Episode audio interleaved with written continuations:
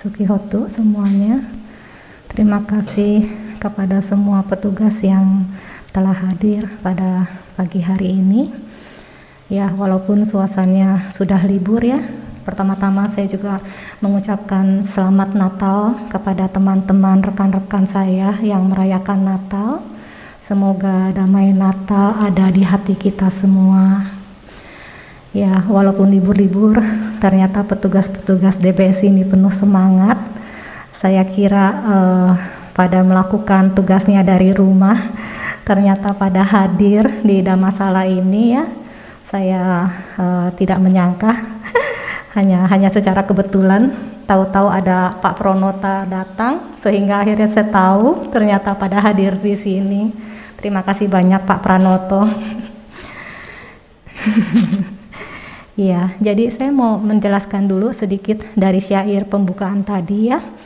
Syair pembukaan tadi sebenarnya talk saya sebelum-sebelumnya syair pembukaannya itu saya buat hanya dalam bahasa Indonesia. Tapi uh, kali ini saya mencoba uh, menyajikannya dalam bahasa Pali serta terjemahannya dalam bahasa Indonesia. Pada saat saya mau mencari kata-kata pujian kepada Buddha, Dhamma, dan Sangga, uh, saat itu uh, saya hanya berpikir saya ingin mengekspresikan apa yang saya rasakan.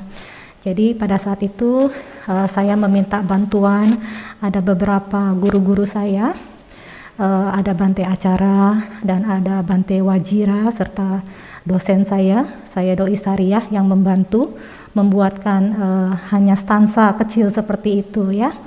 Jadi uh, saya berusaha membuat walaupun stansa itu hanya pendek, tapi saya berharap yang saya buat itu sesuai dengan aturan yang ada di Pali.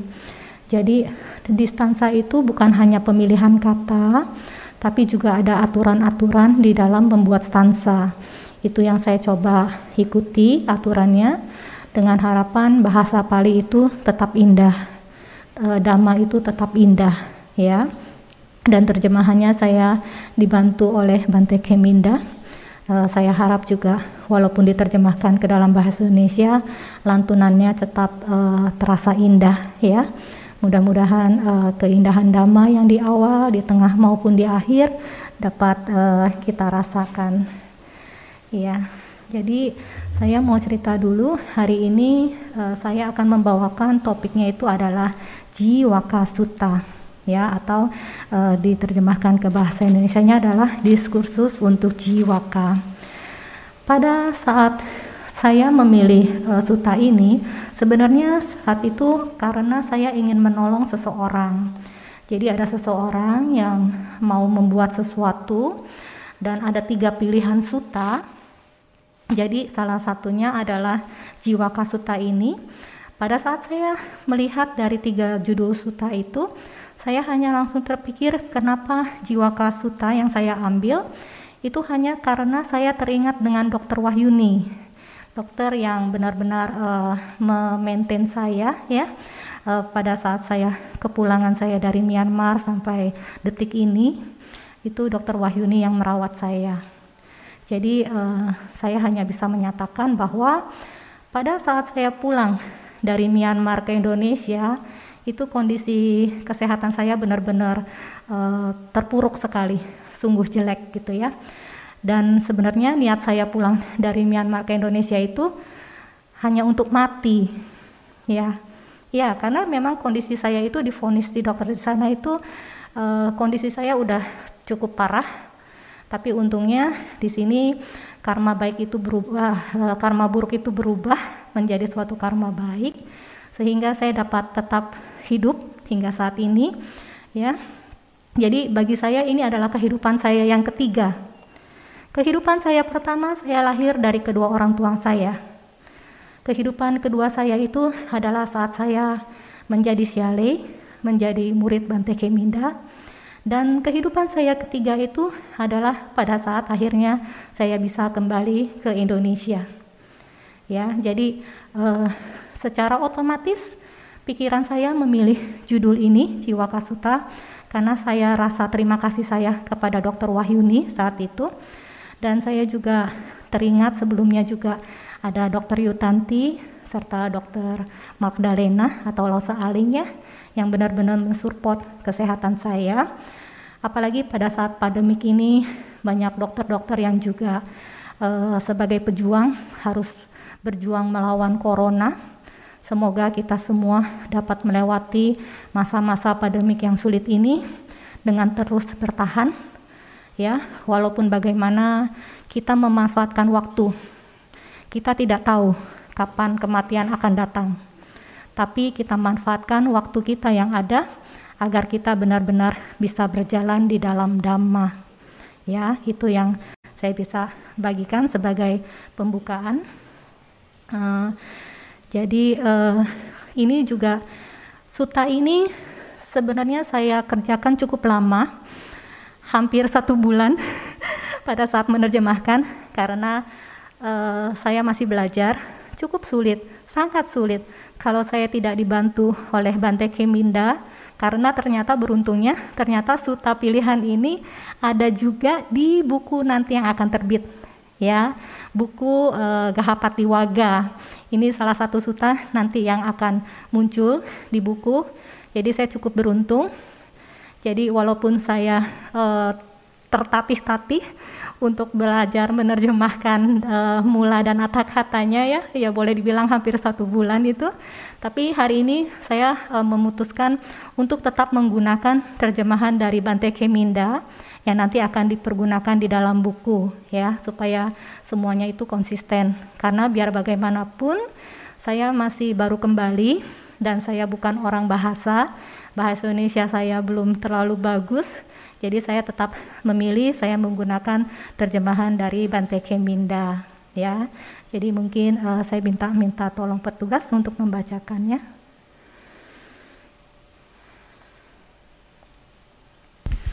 Diskursus untuk Jiwaka, Jiwaka Suta, Majima Panasa Pali, Majima Nikaya 55. Berikut telah didengar oleh saya pada suatu waktu Begawan sedang tinggal di kota Raja milik Jiwaka, Koma, Komarabaca. Kemudian Jiwaka Komarabaca mendekat ke tempat di mana Begawan berada. Setelah mendekat dan menghormat Begawan, dia duduk di satu tempat yang sepatutnya. Jiwaka Komarabaca yang telah duduk di satu tempat yang sepatutnya berkata seperti berikut ini kepada Begawan, Wahai Tuan yang mulia, saya telah mendengar seperti ini. Orang-orang membunuh makhluk untuk pertapa Gotama. Pertapa Gotama dengan sadar makan daging tersebut yang dimaksudkan untuk dirinya, yang dikerjakan karena dirinya. Wahai Tuan yang mulia, mereka yang menganut kepercayaan lain berkata seperti berikut ini. Orang-orang membunuh makhluk untuk pertapa Gotama, Pertapa Gotama dengan sadar makan daging tersebut yang dimaksudkan untuk dirinya, yang dikerjakan karena dirinya. Wahai Tuhan yang mulia, bagaimana ini? Apakah mereka yang berkata demikian kepada begawan tidak menuduh begawan dengan pernyataan palsu? Apakah mereka menyatakan pernyataan yang sesuai dengan dhamma dan pernyataan mereka yang menginter menginterpretasikan pernyataan yang dibuat oleh Buddha yang beralasan tidak tiba pada satu alasan untuk celaan? Wahai jiwaka, siapa pun mereka yang berkata seperti berikut ini, orang-orang membunuh makhluk untuk pertapa Gotama, Pertapa Gotama dengan sadar makan daging tersebut yang dimaksudkan untuk dirinya, yang dikerjakan karena dirinya. Mereka tidak mengatakan apa yang dikatakan olehku. Mereka menuduh aku dengan pernyataan palsu dan tanpa fakta. Wahai jiwaka, aku mengatakan bahwa orang dengan daging dengan tiga kondisi seharusnya tidak dimakan, yaitu daging yang dilihat, daging yang didengar, daging yang dicurigai, Wahai jiwaka, daging dengan tiga kondisi ini seharusnya tidak dimakan. Demikian aku mengatakan, wahai jiwaka, aku mengatakan seperti ini, daging dengan tiga kondisi boleh dimakan, yaitu daging yang tidak dilihat, daging yang tidak didengar, daging yang tidak dicurigai. Wahai jiwaka, daging dengan tiga kondisi ini boleh dimakan. Demikian aku mengatakan. Di sini, wahai jiwaka, seorang rahib laki-laki hidup dengan bergantung pada sebuah desa atau kota pasar tertentu. Dia menjalani hidup dengan meliputi satu penjuru mata angin dengan batin yang disertai dengan cinta kasih.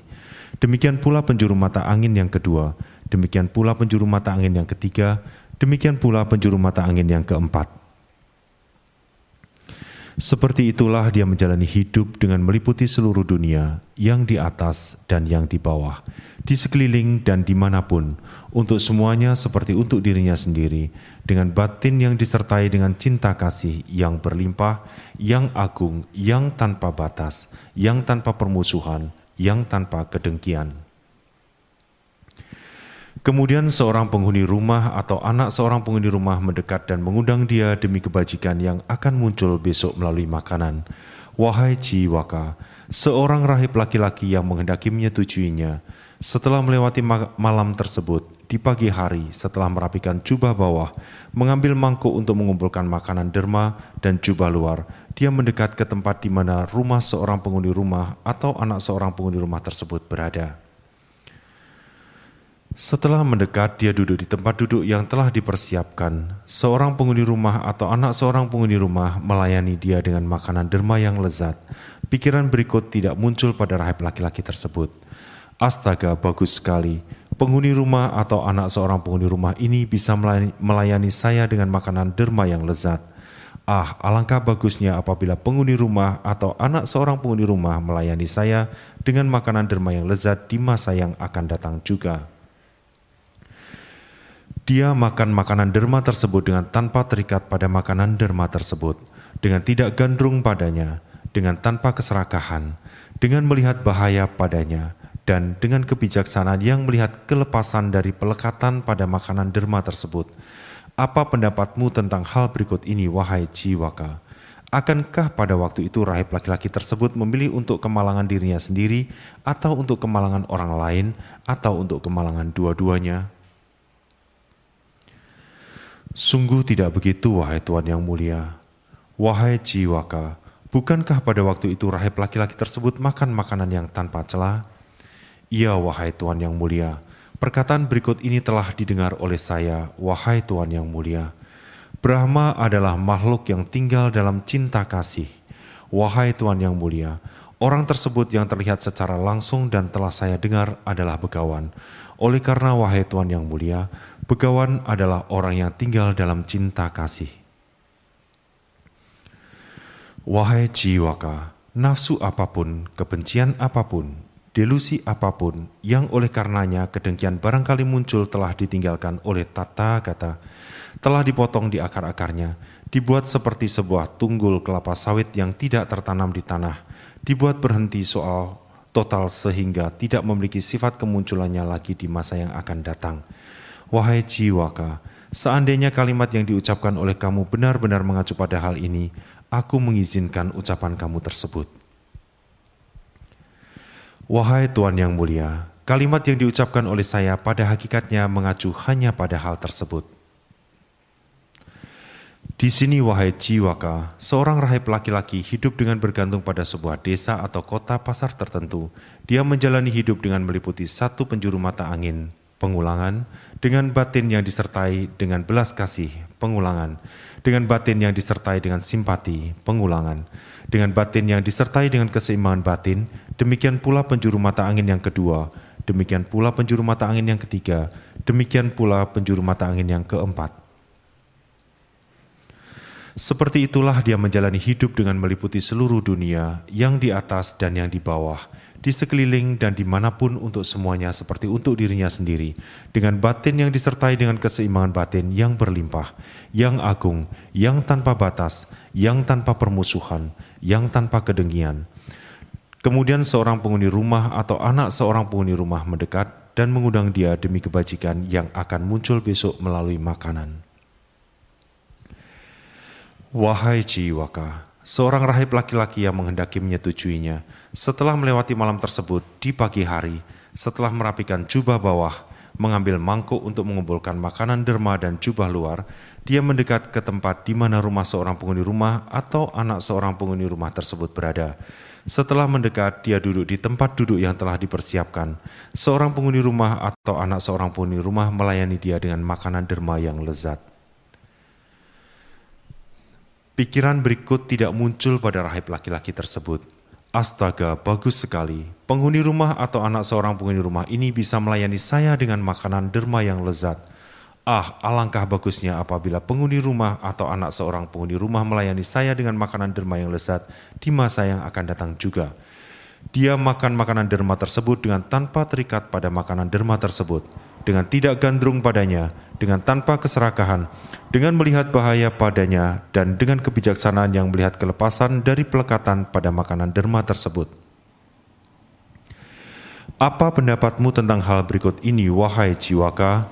Akankah pada waktu itu rahib laki-laki tersebut memilih untuk kemalangan dirinya sendiri, atau untuk kemalangan orang lain, atau untuk kemalangan dua-duanya? Sungguh tidak begitu, wahai Tuhan yang mulia. Wahai jiwaka, bukankah pada waktu itu rahib laki-laki tersebut makan makanan yang tanpa celah? Iya, wahai Tuhan yang mulia. Perkataan berikut ini telah didengar oleh saya. Wahai Tuhan yang mulia, Brahma adalah makhluk yang tinggal dalam keseimbangan batin. Wahai Tuhan yang mulia, orang tersebut yang terlihat secara langsung dan telah saya dengar adalah begawan. Oleh karena wahai Tuhan yang mulia, begawan adalah orang yang tinggal dalam keseimbangan batin. Wahai jiwaka, nafsu apa pun, kebencian apa pun, delusi apa pun yang oleh karenanya kedengkian barangkali muncul telah ditinggalkan oleh tata gata, telah dipotong di akar-akarnya, dibuat seperti sebuah tunggul kelapa sawit yang tidak tertanam di tanah, dibuat berhenti total sehingga tidak memiliki sifat kemunculannya lagi di masa yang akan datang. Wahai jiwaka, seandainya kalimat yang diucapkan oleh kamu benar-benar mengacu pada hal ini, aku mengizinkan ucapan kamu tersebut. Wahai Tuhan yang mulia, kalimat yang diucapkan oleh saya pada hakikatnya mengacu pada hal tersebut. Di sini wahai jiwaka, sesungguhnya siapa pun yang membunuh makhluk untuk tata gata atau seorang murid tata gata, dia mengumpulkan banyak ketidakbajikan karena lima alasan. Wahai penghuni rumah, bahkan saat dia berkata seperti berikut ini, Kalian pergilah, ambilkan mangkuk itu, Demikianlah dia mengumpulkan banyak ketidakbajikan karena alasan yang pertama ini.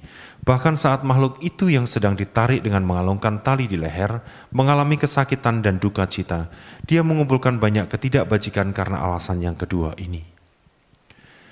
Bahkan saat dia berkata seperti berikut ini, kalian pergilah, bunuhlah makhluk itu, Demikianlah dia mengumpulkan banyak ketidakbajikan karena alasan yang ketiga ini. Bahkan saat makhluk itu yang sedang disiksa mengalami kesakitan dan duka cita, dia mengumpulkan banyak ketidakbajikan karena kejadian yang keempat ini. Bahkan saat dia melakukan kesalahan pada tata gata atau seorang murid tata gata dengan makanan yang tidak diizinkan, dia mengumpulkan banyak ketidakbajikan karena alasan yang kelima ini. Wahai jiwaka, Sesungguhnya siapa pun yang membunuh makhluk untuk tata gata atau seorang murid tata gata, dia mengumpulkan banyak ketidakbajikan karena lima alasan tersebut. Ketika dikatakan demikian, Jiwaka Komara baca berkata seperti berikut ini kepada begawan. Sangat indah wahai Tuhan yang mulia, sangat indah wahai Tuhan yang mulia. Sejak hari ini, semoga Begawan mengingat saya sebagai seorang pengikut awam laki-laki yang awam yang telah pergi untuk perlindungan untuk seumur hidup. Dengan demikian, diskursus untuk Jiwaka sebagai diskursus yang kelima di Majima Panasapali telah selesai. Sadu, sadu, sadu. Ya, terima kasih banyak Pak Teguh. Ya, untuk membacanya aja cukup panjang ya Pak Teguh ya. Dibandingkan suta-suta panjang dan saya uh, buat menjadi uh, dua pertemuan ya. Ya, uh, Bapak Ibu mungkin bisa membayangkan untuk membacanya saja mungkin tadi kurang lebih butuh waktu sekitar 7 menit ya, saya rasa ya untuk membacanya saja dalam bahasa Indonesia 7 menit.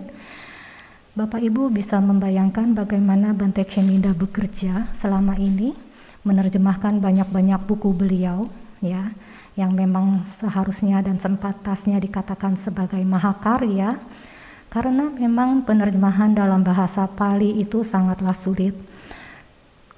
Terjemahan bahasa Pali ke dalam bahasa Inggris itu lebih mudah daripada bahasa Pali ke bahasa Indonesia karena keterbatasan kamus di dalam bahasa Indonesia.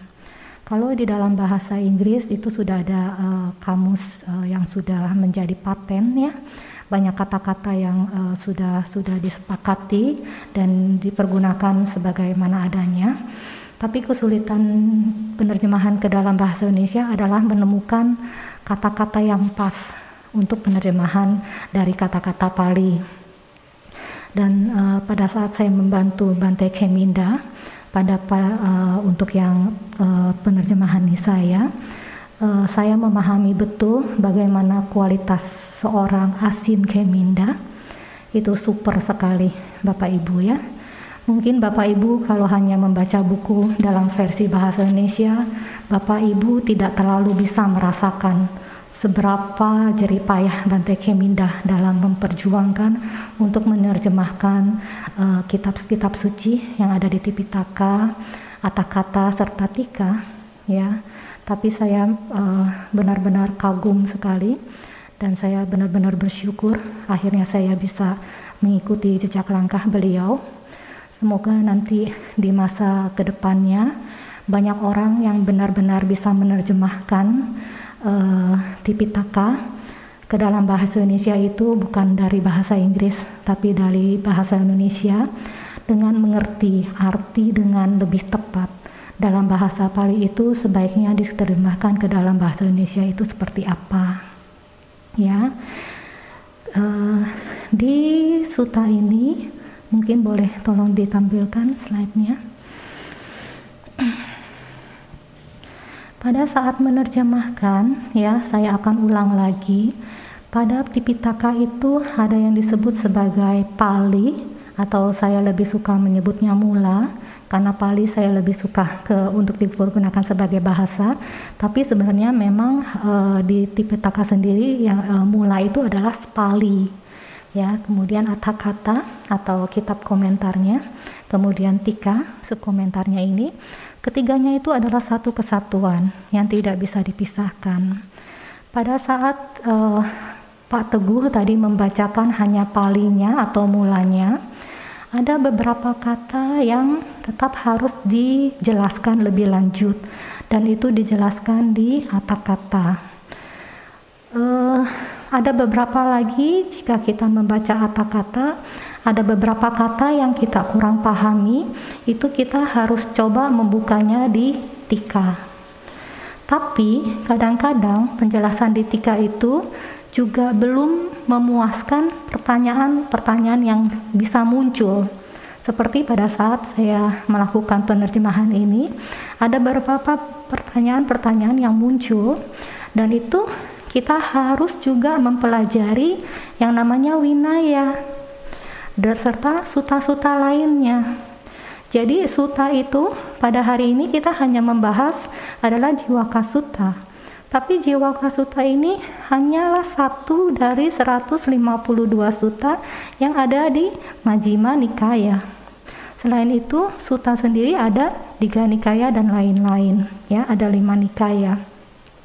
Selain itu juga ada Winaya dan Abidama. Semuanya ini adalah satu kesatuan utuh yang kadang-kadang pada saat kita membaca satu suta, kita harus melihat suta yang lain akhirnya untuk memahami bahwa yang dimaksud di suta ini itu apa. Ya. Dan selain itu, jangan hanya berhenti di pariyati, kita harus tetap berusaha e, melakukan praktek ya, pati-pati dengan meditasi, samata dan wipasana. Semua ini harus kita pelajari dengan adanya guru yang baik ya. Beruntung sekali bagi saya saya di sini uh, mempunyai guru yang sangat baik Bante Keminda. Semoga saya juga walaupun saya akui saya bukanlah uh, belum sebagai murid yang baik kadang-kadang saya malu hati sendiri ya. Uh, banyak-banyak kesalahan yang juga uh, sering saya lakukan. Tapi semoga saya bisa mengasah diri saya menjadi murid yang baik sehingga tidak terlalu menyusahkan guru saya karena Bante Keminda sudah terlalu sangat sibuk. Mohon maaf Bante kalau selama ini saya sering-sering bandel. ya, eh, mudah-mudahan juga nanti Bapak Ibu bukan hanya di kehidupan ini, di kehidupan selanjutnya pun kita bisa selalu bertemu dengan guru-guru yang baik, sehingga pada akhirnya kita bisa keluar dari lingkaran samsara ini. Ya, uh, mungkin slide-nya selanjutnya. Ya, jadi tadi di uh, mulanya di palinya itu dikatakan ada ada yang di atas dan ada di bawah serta di sekeliling. Ya, pada saat kalau kita tidak mempelajari abidama, seperti tulisan di sini ya, seperti itulah dia menjalani hidup dengan meliputi seluruh dunia, yang di atas dan yang di bawah, di sekeliling dan di mana pun, untuk semuanya seperti untuk dirinya sendiri dan lain-lain ya. Nah, kalau yang bagi tidak mempelajari abidama, tidak mengetahui 31 alam kehidupan, yang dipahami di atas itu ya hanya mungkin di surga. Kemudian yang di bawah itu hanya dipahami sebagai neraka. Yang di sekeliling mungkin dia hanya memahami sebagai sesama dia, teman-teman dia gitu. Ya, bisa ada pemahaman seperti itu bagi orang yang tidak mempelajari abidama. Amat sangat berbeda bagi orang yang telah mempelajari abidama khususnya mengenai 31 alam ini mereka akan lebih paham apa yang dimaksud yang di atas, apa yang dimaksud yang di bawah, apa yang dimaksud yang di sekeliling. Ya, Bante Keminda juga uh, beberapa waktu yang lalu, saya lupa kapan, juga sempat menjelaskan hal ini, ya, uh, mengenai kalau yang di atas itu ya adalah tentang uh, Brahma yang non materi, ada empat arupa Brahma, kemudian yang di bawah itu adalah di bumi lingkup indrayawi ya itu ada kita kurang lebih ada 11 alam kehidupan gitu ya. Kemudian yang di sekeliling itu adalah Brahma materi halus rupa Brahma ya itu adalah yang di antara uh, di atas dan di bawah ya. Jadi dengan pemahaman 31 alam ini itu akan memperkuat uh, pemahaman kita bahwa hidup kita itu bukan hanya sekedar hidup saat ini, kemudian masuk surga atau masuk neraka dan tidak akan terlahir kembali. Tidak, tidak seperti itu. Kalau seperti itu, Bapak Ibu yang sekarang berbuat jahat kemudian lahir di neraka, berarti tidak ada kesempatan lagi untuk menjadi orang baik. Begitu juga sekarang yang sudah misalkan jadi orang baik kemudian terlahir di surga, bisa saja dia pada suatu hari berbuat suatu karma buruk itu yang kita pahami sebagai umat Buddha, aliran Theravada yang memahami mengenai 31 alam ini. Sehingga pada saat kita memahami 31 alam ini, itu kita akan punya lebih rasa kehati-hatian. Ya, walaupun kita sekarang sudah menjadi orang baik, terus kita lahir di surga. Tapi kita tahu bahwa di surga itu tidak kekal. Pada saatnya ada batas waktu di surga itu habis, kita bisa saja terlahir lagi ke neraka. Itu masih ada kemungkinan. Ya. Jadi pentingnya belajar abidama itu benar-benar akan membuat kita lebih berhati-hati dalam melangkah di kehidupan ini. Karena kita tahu bagaimana kama itu bekerja, ya kama itu bekerja tidaklah mudah, ya, tapi sang Buddha karena guru yang sangat hebat, guru agung yang sempurna, beliau bisa menjelaskan mengenai kama itu di Abhidhamma sebagai 16 klasifikasi, tapi di Sutta beliau hanya menjelaskan ke dalam 12 klasifikasi. Ya. Jadi uh, itulah uh, salah satu pentingnya kita belajar Abhidhamma. Uh, next slide selanjutnya. Ya, sedangkan ada juga kata-kata setelah melewati malam tersebut di pagi hari setelah merapikan jubah bawah, mengambil mangkuk untuk mengumpulkan makanan derma dan jubah luar ya. Di sini kalau Bapak Ibu tidak memahami mengenai jubah seperti saya dulu, saya taunya teciwara kan diterjemahkannya tiga jubah. Saat itu pemahaman saya seorang biku itu hanya memiliki maksimal tiga jubah. Ya, Tapi pada saat saya masuk ke ITBMU dan saya belajar mata kuliah Winaya, saya mengerti kalau yang disebut T Ciwara tiga jubah itu karena ada tiga potong, tiga potong yang disebut adalah sanggati ya atau kita terjemahkan sebagai jubah luar, kemudian utara sangga itu jubah atas dan antara wasaka jubah bawah ya. Jadi ini Teciwara itu pemahaman saya dulu sebelum saya belajar Winaya itu sudah salah. Sekarang saya baru mengerti Teciwara itu bukan bukan tiga maksimal jubah yang bisa dimiliki oleh bikhu, tapi adalah tiga potong jubah yang e, disebut namanya berbeda. Ya, ada sanggati, ada utara sangga dan antara wasaka. Jadi mengapa di sini juga diterjemahkannya sebagai jubah bawah dan jubah luar. Ya, jadi uh, pemahaman mengenai winaya pun cukup penting. Next. Ya, kita mulai. Untuk diskursus ini diawali dengan berikut telah didengar oleh saya. Ini adalah diskursus untuk jiwaka Maksudnya saya di sini adalah yang mulia Ananda. Karena pada saat itu yang mulia Ananda sudah menjadi pelayan pribadi bagi Sang Buddha ya. Jadi Bapak Ibu ketahui 20 awal 20 tahun awal pertama Sang Buddha setelah mencapai pencerahan, beliau tidak mempunyai pelayan pribadi.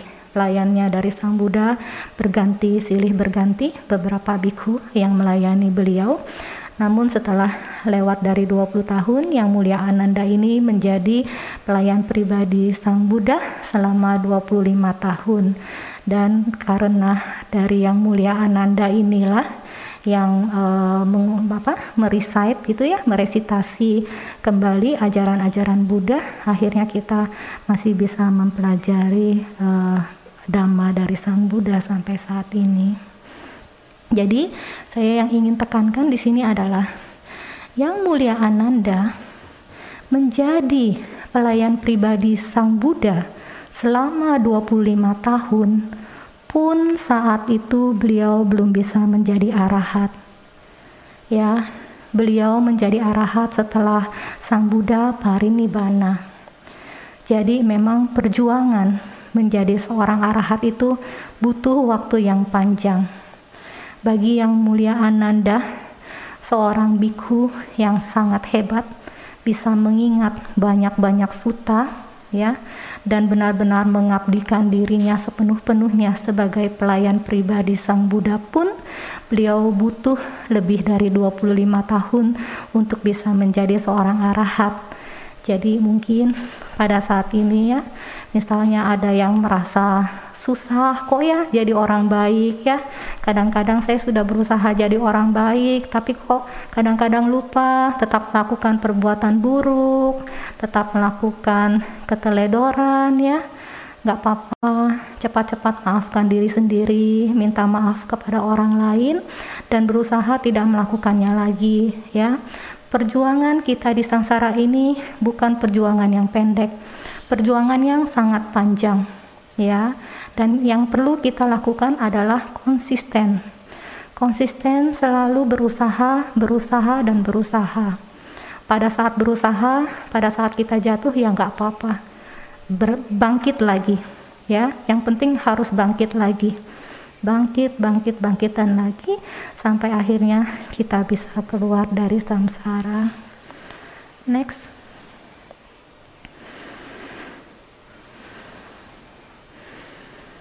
Hmm. Kemudian ada lagi disebutkan adalah jiwa kasa komara bacasa ambawaneti ya. Jadi di dalam kebun mangga ya di dalam disebut memiliki jiwa komara baca. Di dalam uh, kata-kata itu dinyatakan bahwa mengapa dia disebut jiwaka? Karena dia masih hidup ya pada saat itu ada ceritanya yang diceritakan di Atakata bahwa pada saat itu ada seorang pangeran ya makanya juga disebut sebagai Komara Baca karena dia dibesarkan oleh seorang pangeran. Jadi di Atakata menyatakan bahwa pada saat itu uh, ada seorang pangeran itu sedang berjalan-jalan dan melihat ada sesuatu yang dikepung oleh burung-burung gagak. Jadi pangeran itu akhirnya meminta kepada pelayan pangeran tersebut ngecek itu apa yang dikerumunin sama burung-burung gagak gitu. Terus si pelayannya bilang, "Oh, ini ada ada bayi gitu. Ada bayi laki-laki pangeran gitu." Terus pangerannya nanya lagi, "Coba cek lagi, pastikan lagi dia masih hidup nggak?" gitu. Terus dijawab lagi sama uh, para uh, pelayannya si pangeran itu, "Oh ya, pangeran masih hidup." Nah, karena itu dia disebut jiwaka, yang artinya adalah hidup gitu ya, seorang yang hidup.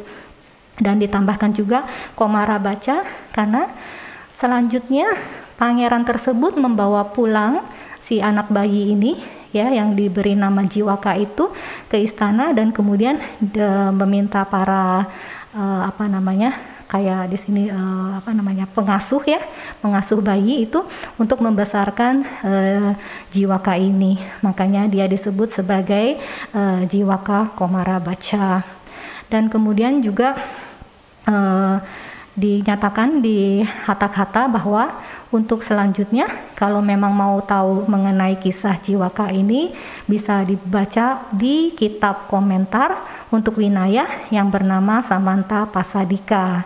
Ya, jadi ini confirm bahwa tidak tidak hanya suta saja, kita harus tetap mempelajari Winaya untuk dapat eh, mengerti suatu suta. Dan mengapa disebut di kebun mangga ya? Kenapa sih disebut kebun mangga itu?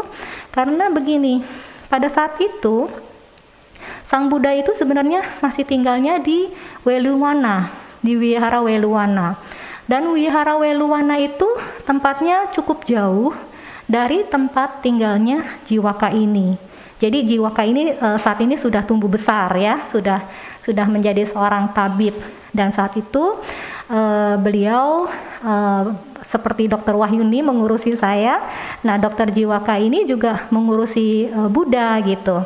Nah, cuman karena uh, antara tempat tinggalnya si Jiwaka ini dengan tempatnya Buddha itu cukup jauh, akhirnya uh, Jiwaka ini karena juga mempunyai suatu tempat yang luas ya, kebun mangga yang luas, akhirnya berpikir untuk membuatkan wihara untuk Buddha Makanya akhirnya uh, setelah dipersiapkan, dibangun kuti-kuti yang baik ya, ada disebut mungkin uh, ganda kuti atau kuti yang harum ya, itu juga dibuatkan oleh beliau untuk Sang Buddha sehingga nanti Sang Buddha bisa tinggal di situ dengan nyaman. Nah, setelah itu setelah uh, bangunannya selesai, akhirnya Jiwaka ini mempersembahkannya kepada Buddha dan meminta Buddha serta biku-biku yang lain untuk tinggal di wihara yang dibangun oleh Jiwaka Komarabaca. Makanya disebut adalah di kebun mangga milik Jiwaka Komarabaca. Itu ya. Jadi next. Ya, Kemudian tadi ada disebut lagi arabantiti gatenti ya. Jadi itu maksudnya orang-orang e, membunuh. Maksudnya itu adalah orang-orang yang menyembelih ya. Jadi terjemahan dari arabanti adalah orang-orang membunuh, ganteti adalah e, menyembelih ya. Kemudian ada di kitab komentar ada diceritakan lagi mengenai kisah di belakangnya lagi gitu ya. Tadi kan kalau di palinya hanya kisahnya seperti itu dan di kata diter, uh, di, dijelaskan lagi.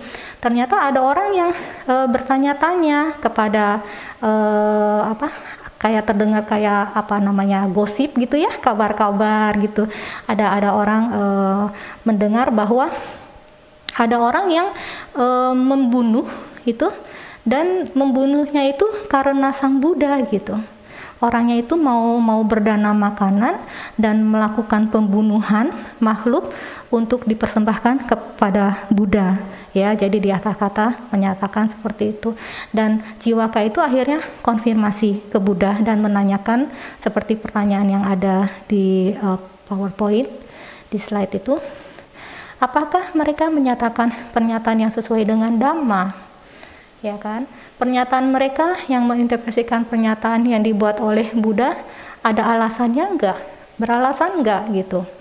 Karena kadang kadang-kadang saya pun menyadari berkomunikasi itu sangatlah tidak mudah, ya. Pada saat mungkin uh, seseorang menyatakan A gitu, katakanlah saat itu ada 10 orang yang hadir, si pembicara hanya menyatakan A, tapi pengertian dari 10 yang hadir itu bisa jadi A1, A2 sampai A10. Ya, bisa sih ada juga yang tetap bisa mendapatkan A itu juga tetap ada. Tapi yang saya ingin tekankan adalah kadang-kadang yang disampaikan A, nyampainya itu kadang-kadang bisa jadi B, bisa jadi C, itu yang susah. Padahal saat mendengarkannya itu waktunya tepat, waktunya bersamaan tapi persepsi orang itu bisa beda-beda. Ya makanya itu uh, di, di di kitab komentar di sini menyatakan bahwa ada orang-orang yang menuduh sang Buddha bahwa gara-gara sang Buddha orang ini melakukan uh, pembunuhan karena sang Buddha mengizinkan makan daging. Jadi uh, pengertian orang-orang itu sudah tercampur aduk sudah tidak tidak apa ya tidak tidak sudah tidak sesuai dengan yang seharusnya dipahami seperti itu ya. Jadi e, kalau saya membaca kata-kata seperti ini saya teringat dulu pada saat saya masih bekerja itu saya ada e, di organisasi itu saya ada suatu permainan di mana seseorang diminta sebagai headnya sebagai kepalanya dia harus membacakan satu kalimat yang ditulis di kertas ya kemudian dibisiki kepada orang kedua. Kalimatnya sebenarnya nggak panjang, pendek-pendek aja, satu kalimat aja gitu ya, tidak terlalu tidak terlalu panjang. Dan kemudian saya lupa ada beberapa orang, akhirnya orang kedua menyampaikan ke orang ketiga, orang ketiga menyampaikan ke empat, ke kelima. Nah itu kita dibuat beberapa grup. Nah kemudian dicek sampai orang terakhir, sama nggak kira-kira pesan yang dibacakan orang pertama dengan pesan yang didapat oleh orang yang terakhir. Di beberapa grup itu saya lupa ada berapa grup, mungkin tiga atau empat atau lima, saya lupa, saya kurang ingat.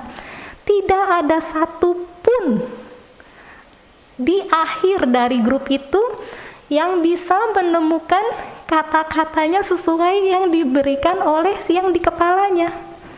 Jadi dari orang pertama sampai orang ke sepuluh itu nyampe nya itu nggak ada yang sama. Ya, itulah susahnya sekali komunikasi. Jadi makanya bagaimana kalau penerjemahan yang dilakukan ke dalam bahasa Indonesia itu melalui bahasa Inggris. Ya, penerjemahan dari Pali ke bahasa Inggris itu banyak terkendala dari pemilihan kata. Kemudian terjemahan dari Inggris ke bahasa Indonesia itu juga terkendala dalam beberapa hal di dalam penerjemahan. Ya, yang ini yang ingin saya tekankan bahwa betapa pentingnya bisa melakukan penerjemahan secara langsung dari bahasa Pali ke bahasa Indonesia untuk meminimumkan adanya ketidakkonsistenan dalam penerjemahan dan pemahaman dhamma. Pemahaman dhamma yang salah tidak akan menuntut kita, tidak bisa menuntun kita keluar dari samsara. Ya, hanya dhamma yang sejati, yang murni yang bisa memungkinkan kita keluar dari samsara. Ya, itu yang ingin saya tekankan. Next.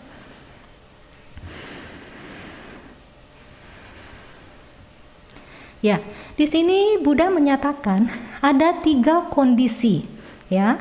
Daging yang dilihat atau bahasa palingnya ditang, daging yang didengar atau sutang, daging yang dicurigai parisangkitang.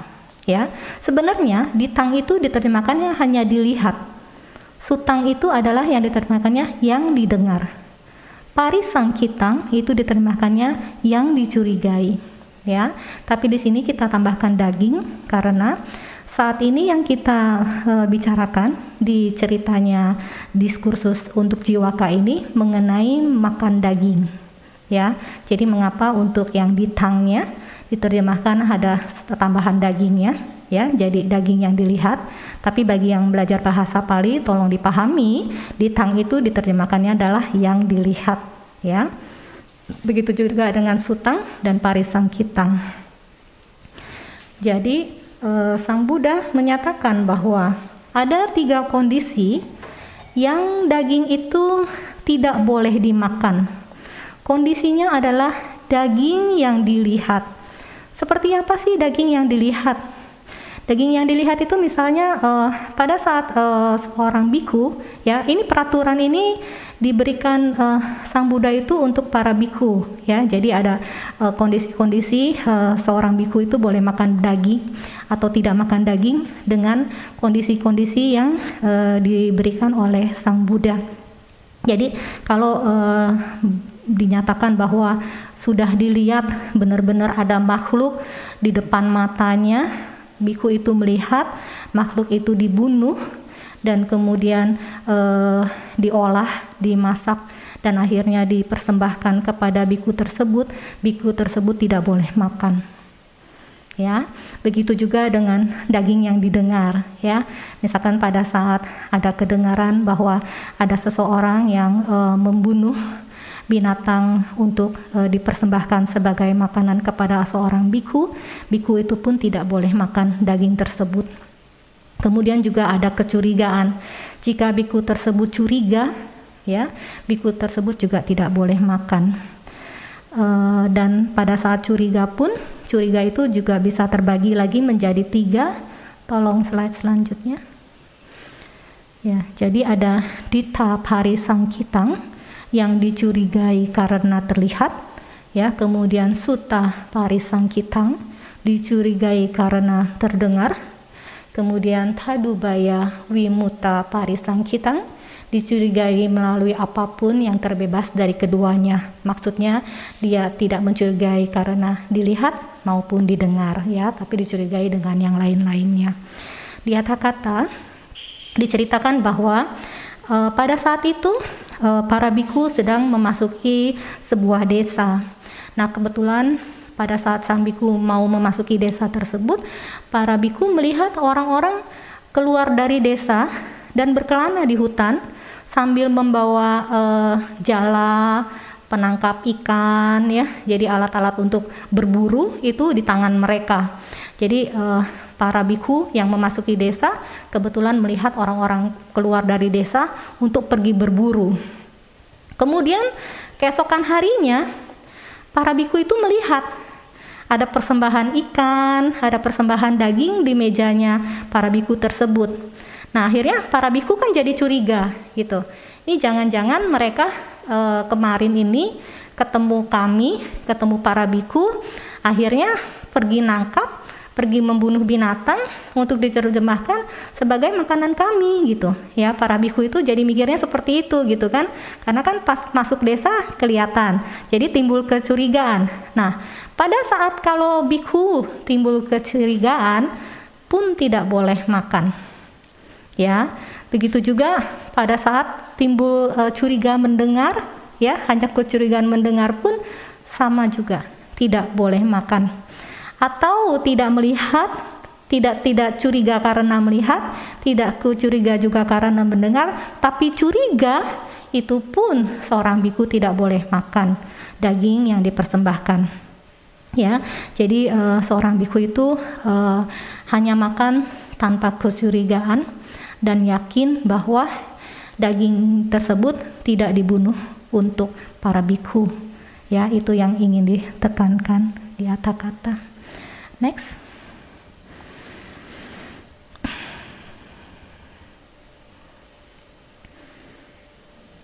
Oh, habis ya? Oh, put.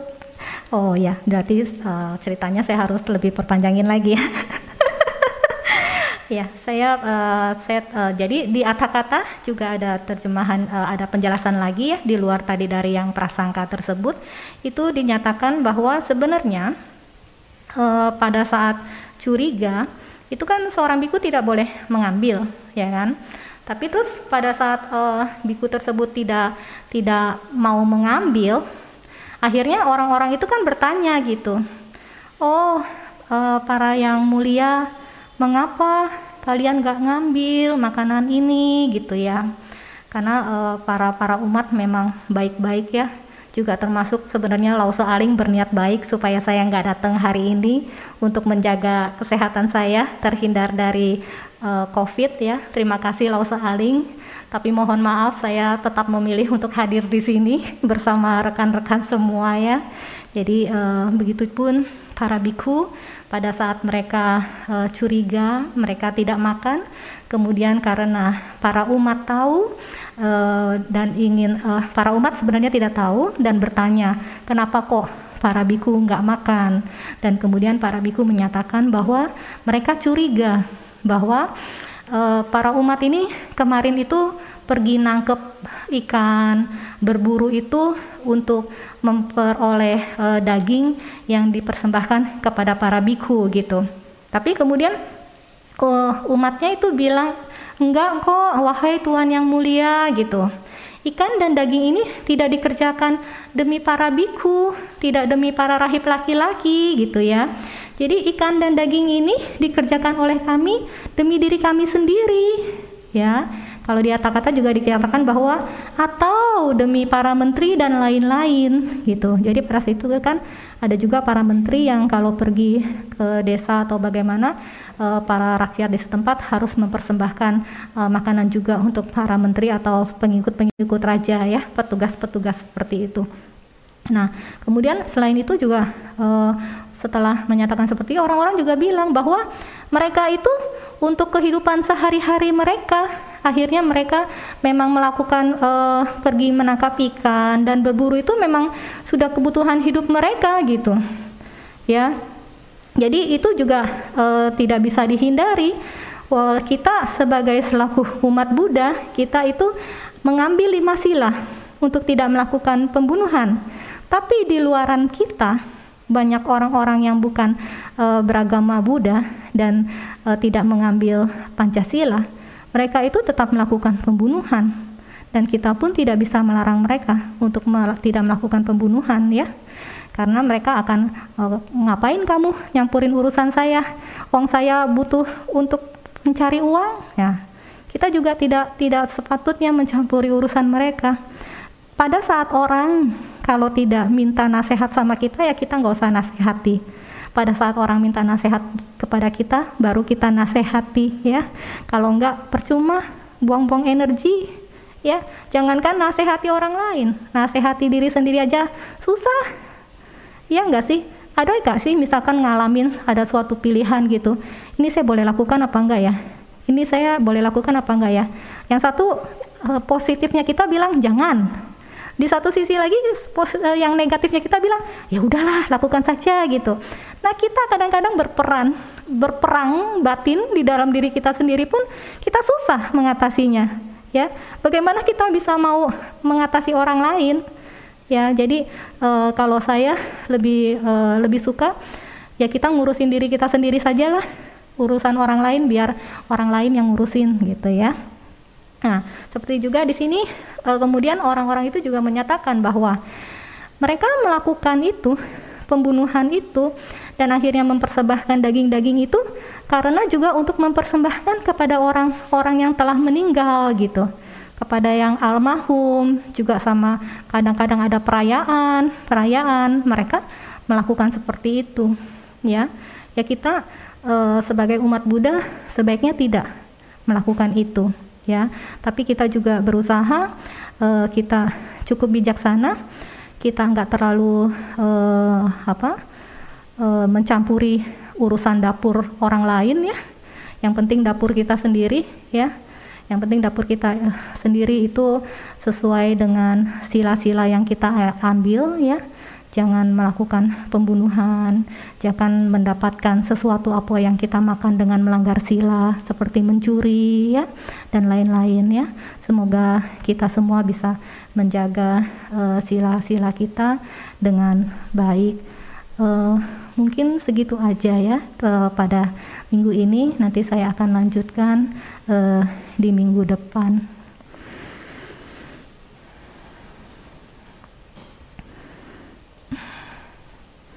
Sadu, sadu, sadu. Terima kasih Sele atas pembabaran damanya. Uh, selanjutnya kami akan uh, membuka sesi tanya jawab. Uh, sebelum sesi tanya jawab ini, saya akan membacakan beberapa uh, beberapa peraturan ya.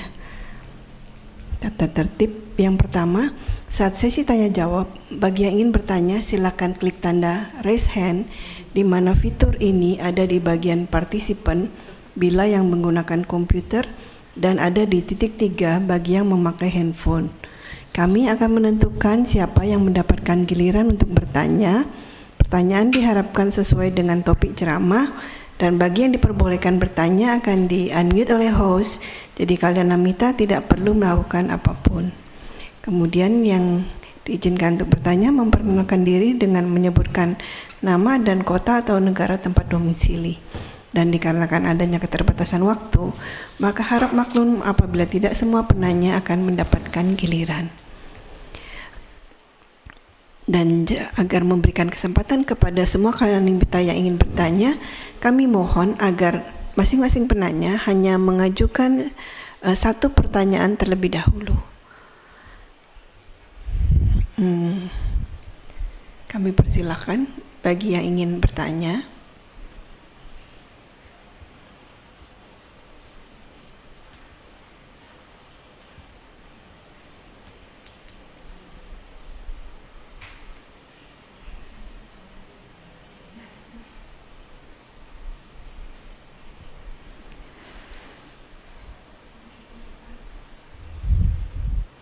Kelihatannya belum ada yang bertanya. Hmm. Lagi pasti pada liburan kali, Bu Pero. liburan ya. Ayo, mumpung ada guru yang capable ya, yang bisa menjawab pertanyaan-pertanyaan kita.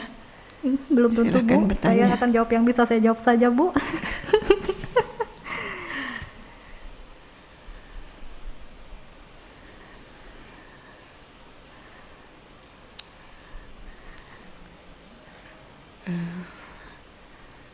Kelihatannya tidak ada yang bertanya saya Le. Apakah diakhiri atau bagaimana saya Le? Hmm, masih ada waktu ya. Masih ada waktu? Ya, jadi uh, mungkin saya tambahkan sedikit saja ya. Jadi uh, saya sebenarnya memang memilih suta ini itu uh, tanpa tanpa saya pilih ya. Sebenarnya saat itu saya uh, karena ingin menolong seseorang untuk menerjemahkan uh, suta ini ya.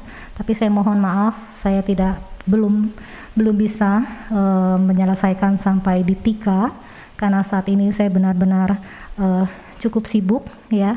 Jadi saya mohon maaf uh, saya tidak bisa membantu secara penuh ya. Saya uh, penerjemahan saya belum lengkap ya seperti itu. Karena memang sangat sulit ya. Penerjemahan mula itu uh, tidak terlalu mudah kata-kata itu sulit, sulit sekali, dan tika itu juga sulit sekali, ya. Jadi saya mohon maaf, uh, kam, uh, saya belum bisa membantu secara penuh untuk penerjemahan uh, jiwa kasuta ini. Kemudian juga uh, kepada Dokter Wahyuni, karena belum lama Dokter Wahyuni juga kehilangan uh, orang tuanya, ya. Semoga apa yang saya bagikan pada hari ini semua jasa kebajikan saya pun dapat dirasakan oleh almarhum orang tua Wahyuni ya uh, bukan hanya ibunya ya tapi juga bapaknya almarhum Ho Chin Chan dan almarhum Lin Li Song semoga uh, kedua almarhum ini ada di alam yang baik ya karena memang jasa-jasa yang dilakukan Dr. Wahyuni itu sangat besar semoga Jasa-jasa ini pun dapat dibagikan kepada almarhum dengan sama rata dan sama banyaknya. sehingga kita benar-benar bisa keluar dari samsara bersama-sama.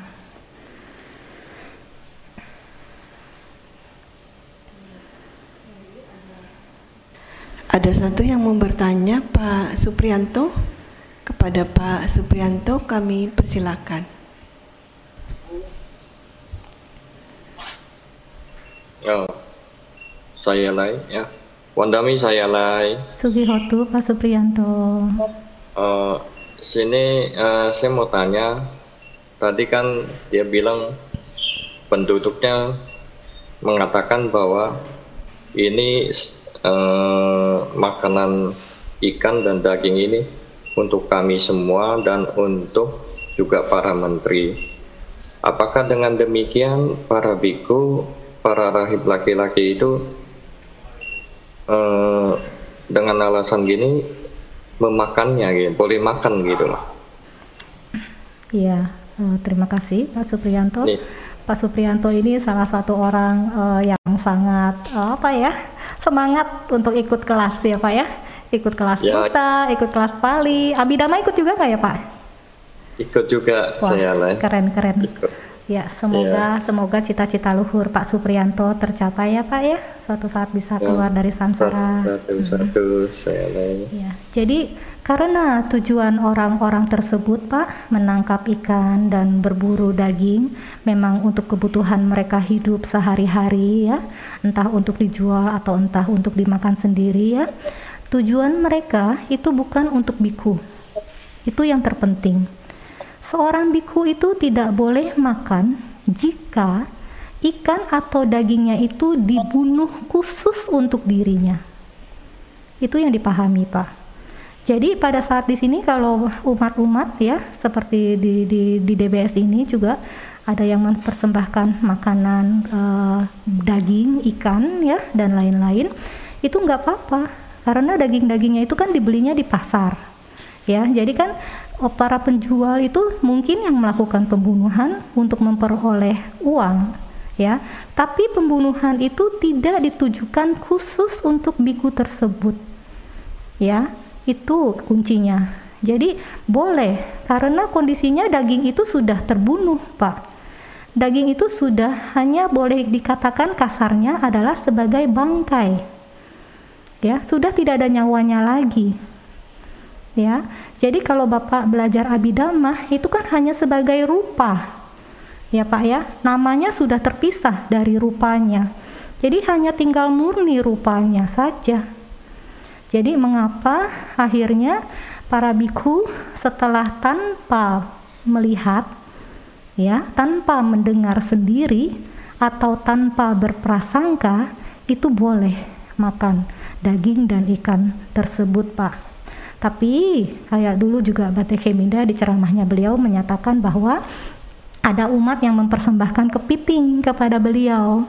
Nah, Bante Keminda kan tahu tuh kalau kepiting itu kan harus dibunuh pada saat seger-seger, baru dimasak, baru rasanya bisa enak ya. Kalau sudah e, mati e, baru dimasak lama gitu rasanya sudah nggak enak gitu ya. Jadi seperti itu. Makanya saat itu Bante Keminda timbul kecurigaan makanya Bante Keminda tidak makan.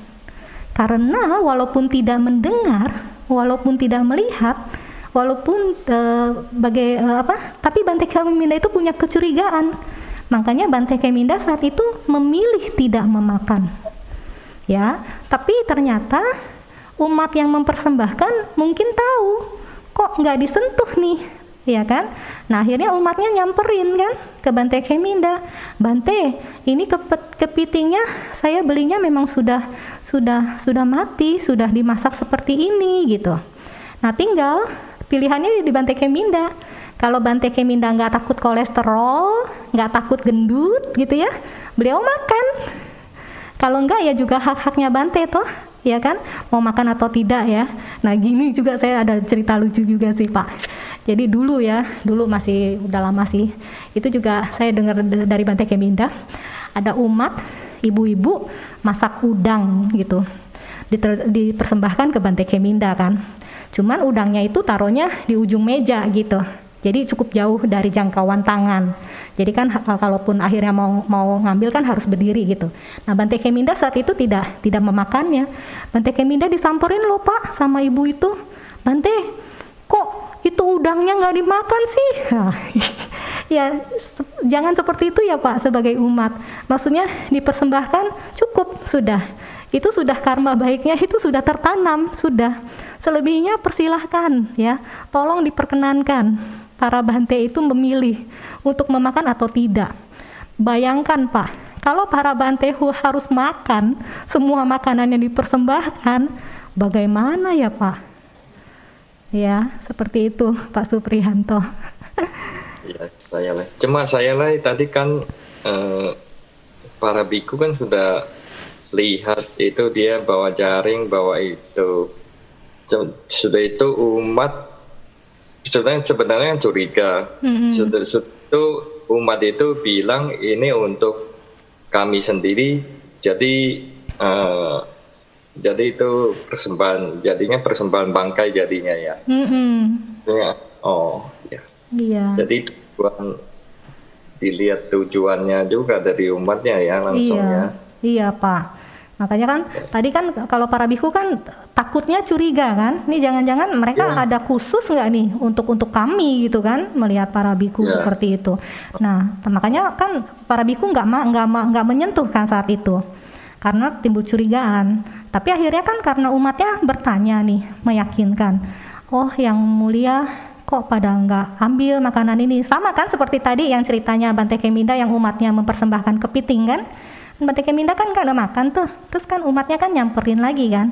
Bante ini aman kok ya ibaratnya kalau kita bisa pinjam istilah tetangga itu halal gitu ya ibaratnya ya jadi ya sekarang tinggal dibalik Bante Keminda makannya itu takut kolesterol nggak gitu takut gemuk nggak gitu ya gitu Pak jadi ya. uh, selama biku muncul keraguan-raguan tidak akan makan tapi pada saat keraguan-raguan itu sirna, boleh makan. Ya. Anu Anda saya lain. Oh, paham ya Pak ya? Ya. Terima kasih banyak Pak Supriyanto. Terima kasih saya lain. Sadu, sadu, sadu. Uh, saya lay ada titipan pertanyaan ini. Uh, ini mengenai peraturan makan yang disajikan kepada biku. Jadi ada teman ini yang pernah menyajikan sushi yang ada telur ikan kecil-kecil atau tobiko. Apakah boleh apa atau harus uh, yang harus dimasak dulu gitu? Terima kasih Sally. Iya, jadi uh, memang ada satu uh, apa peraturan lagi di dalam winaya kalau saya uh, tidak salah ingat ya karena sudah berapa tahun karena saya belajarin itu kalau nggak salah masih di diploma itu memang ada dinyatakan bahwa seorang biku itu tidak makan daging-daging yang mentah.